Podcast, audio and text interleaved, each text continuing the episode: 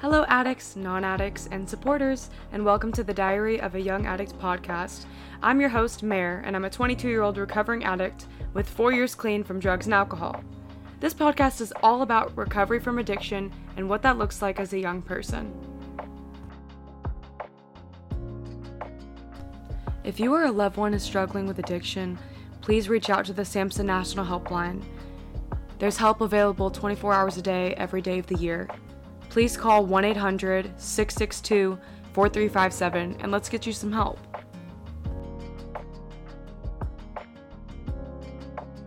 Welcome to episode 9 of this podcast, you guys. It's kind of crazy how far this thing has gone. And then I've kept up with it. I'm like really proud of myself. But so, like, what I wanted to talk about today, you know, like the new year just happened, Christmas just happened, kind of Thanksgiving just happened too. And I thought a really good topic would be to talk about how I stay clean during the holidays.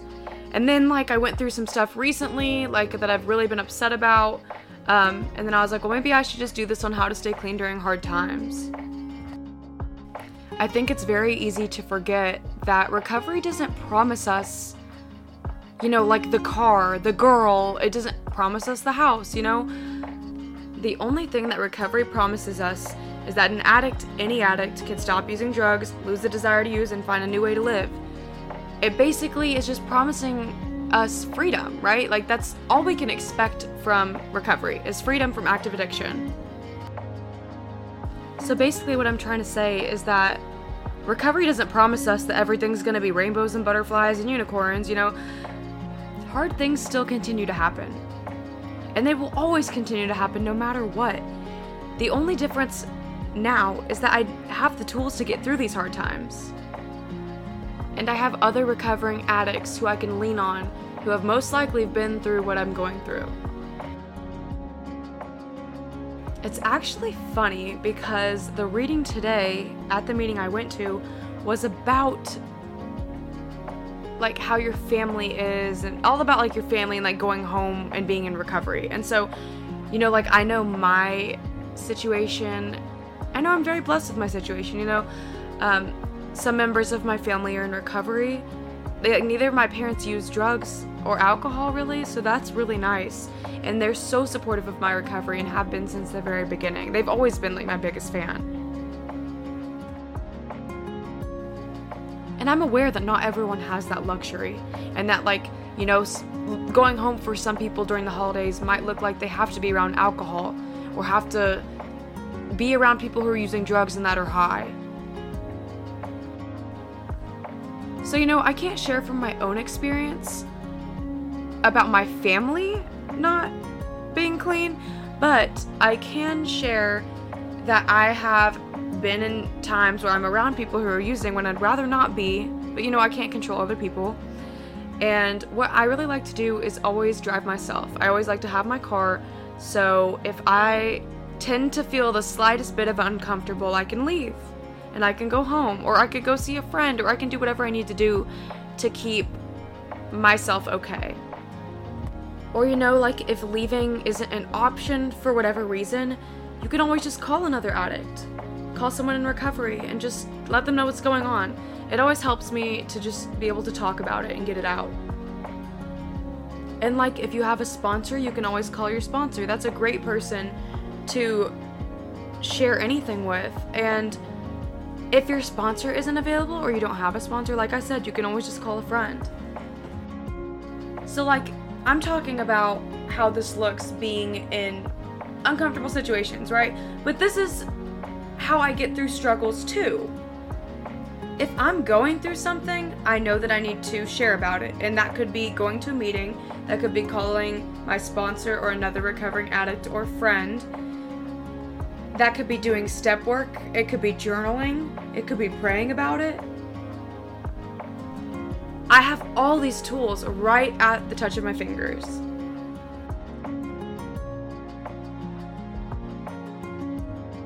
So, what it usually looks like is I'm going through something that I'm really struggling with, and I'll call my sponsor. And then she'll tell me, Meredith, you're being selfish. Meredith, you're trying to be in control. Meredith, you're an obsession. You know, like she'll point out these things to me. And most of the time, just what I have to do is realize that this is my disease acting out. And usually I just have to give it to God and surrender it to my higher power. And you know, as addicts, we love to be in control. We love to think that we know what's best for other people, right? And the fact of the matter is, we can't control other people, we can't make them do anything. And that's something I constantly have to remind myself of. And sometimes, like, when I feel like I'm being in control, or sometimes I don't even know what feelings I'm feeling at that moment, my sponsor will tell me to journal about it. Or, or sometimes I might pray about it. And you know, my sponsor doesn't always give me she doesn't always tell me what I want to hear. and that's okay because guess what? One of the spiritual principles in recovery is being open minded.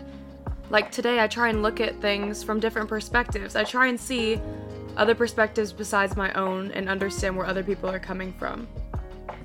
And that doesn't necessarily mean I have to agree with them and like why they're acting the way they're acting or whatever, but I do try and understand where they're coming from and sometimes just understanding that and seeing that can help me act accordingly.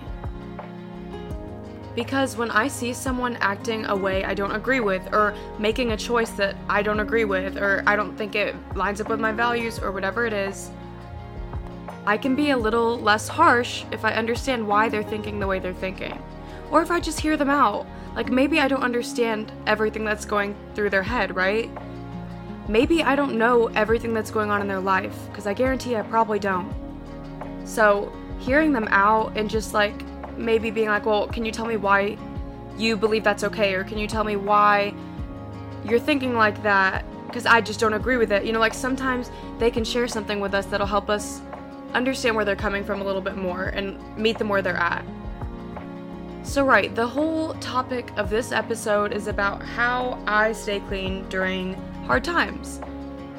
And just because I deal with all this one way doesn't mean it's the right way or the way that anyone else does it. It just means that's what works for me, and all I can do is share my experience with you because I know what's worked for me.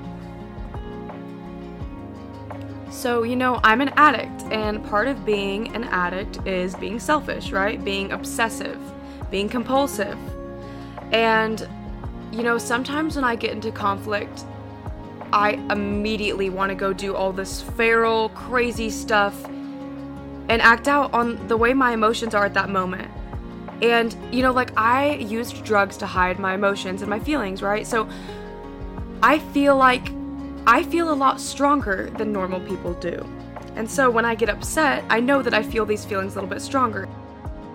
So, and I'm not gonna say I'm perfect, but what I try to do is if I'm feeling some type of way, I won't like usually I just have to remove myself from the situation. A lot of times I will just walk away if it's in person because I know that the way I'm to act in that moment right after whatever has happened that's upset me has happened is not going to be the way I need to respond. So usually I just remove myself from the situation and let these emotions subside a little bit, let them calm down a little bit.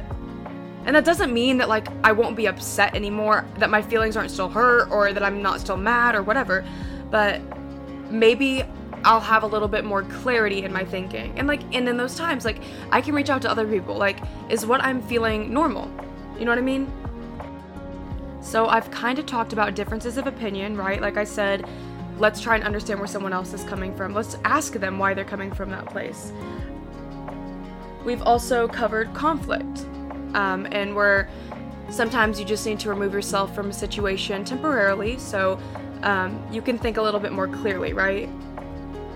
But there are plenty of other struggles that are possible to deal with in life, right? We have people dying, especially like family members. That would be a really big struggle for me.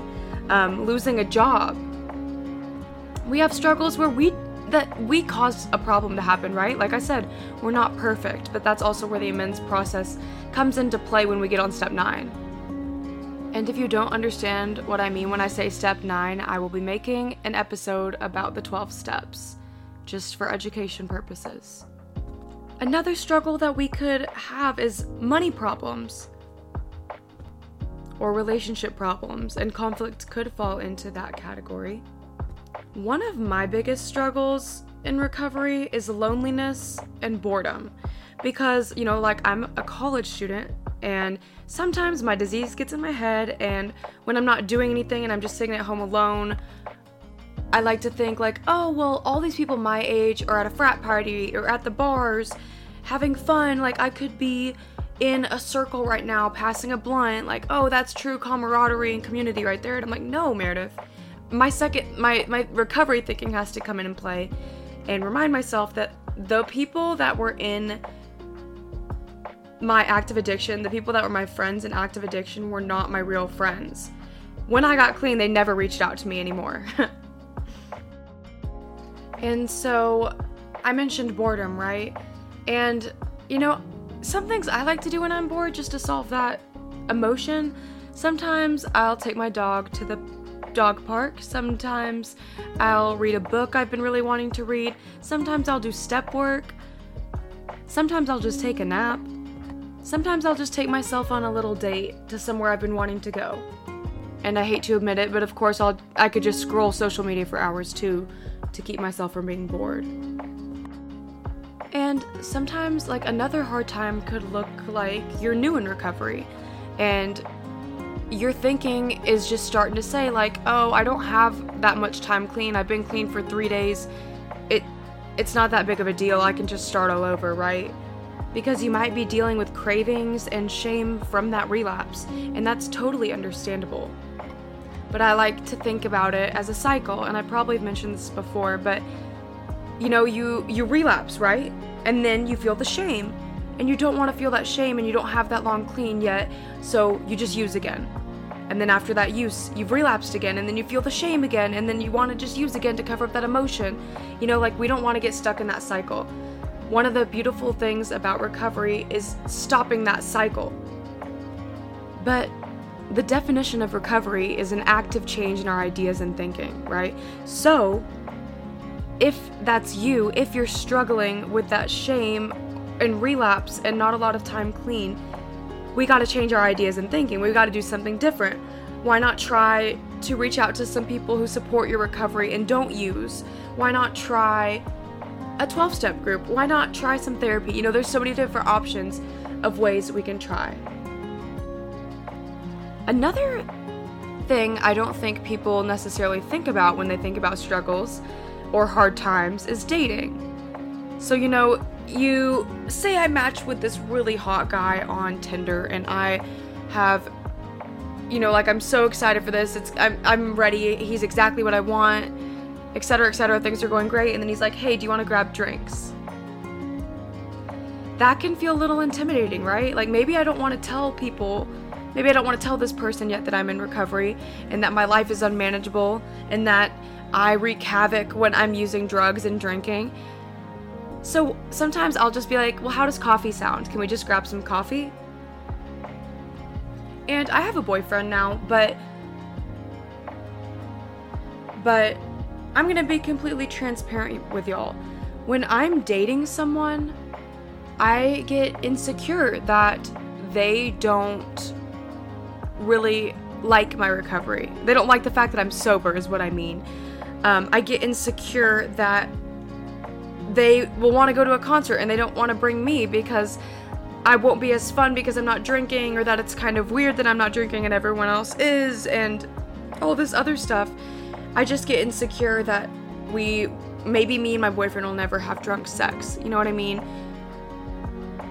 And that he tells me that, oh, he really respects my recovery and that I don't use drugs and how amazing it is. But maybe he doesn't actually feel that way. You know, my disease starts getting in my head and the fact that it does bother him or something. And with relationships comes the possibility of a breakup how bad can a breakup hurt? You know, like that stuff can literally physically hurt your heart. And we don't want to feel that, right? So sometimes as addicts, um, we get the urge through breakups to just want to go and get drunk or get high or do anything to just stop this pain, essentially, right? And so that's one of the moments that I really, really, really lean on my friends as much as I can. And I talk about it. I have a therapist that I talk to. I share at nearly every single meeting I go to. And I mean, I've been in a couple relationships in recovery and I've made it out clean. Many, many, many people have been through anything that you could possibly struggle with, you know? And plenty of them have made it out clean. I guarantee you, if you go to a meeting and you share that that you're struggling with this, someone will come up to you after the meeting and be like, "Hey, I've been through the same thing. Here's what I did." And I always listen to what they say, and I always take suggestions that are given to me. Let me also just bring up that at least my 12 step program um, suggests that you don't get into a relationship, a romantic relationship, within one year of clean time. Because, you know, like, it doesn't exactly say why, I don't think, but just like, you don't have the tools, you, you don't have the resources that you need yet. You don't know, you don't have the pattern of what to do when something goes wrong. You know what I mean? My boyfriend just happened at this moment to send me this new Russ song, and it kind of just goes along with what I'm saying about just how I deal with struggles, right? So it says the song is called Put You On Game by Russ and he says, Control your emotions. Most of the time, it's not really worth it. Don't be ashamed. Don't beat yourself up for not being perfect. He says, Protect your energy. People are energy vampires. Once you get burnt, don't put your hand back in the damn fire. Fuck the potential. You should assume they're not going to change. You know, it's okay to cut people off. Don't be afraid. I think that's freaking awesome. That literally just like was therapy to me. But yes, you guys, back to the topic struggles of recovery. Kind of like I've said, like the first thing I do is always just reach out to another recovering addict. And sometimes I want advice, sometimes I just want them to listen to what I'm going through. But just being able to talk about it feels like therapy. And I found that, like, when I'm talking about anything, sometimes I just have random realizations that come up as I'm talking about it out loud that I didn't realize or know before.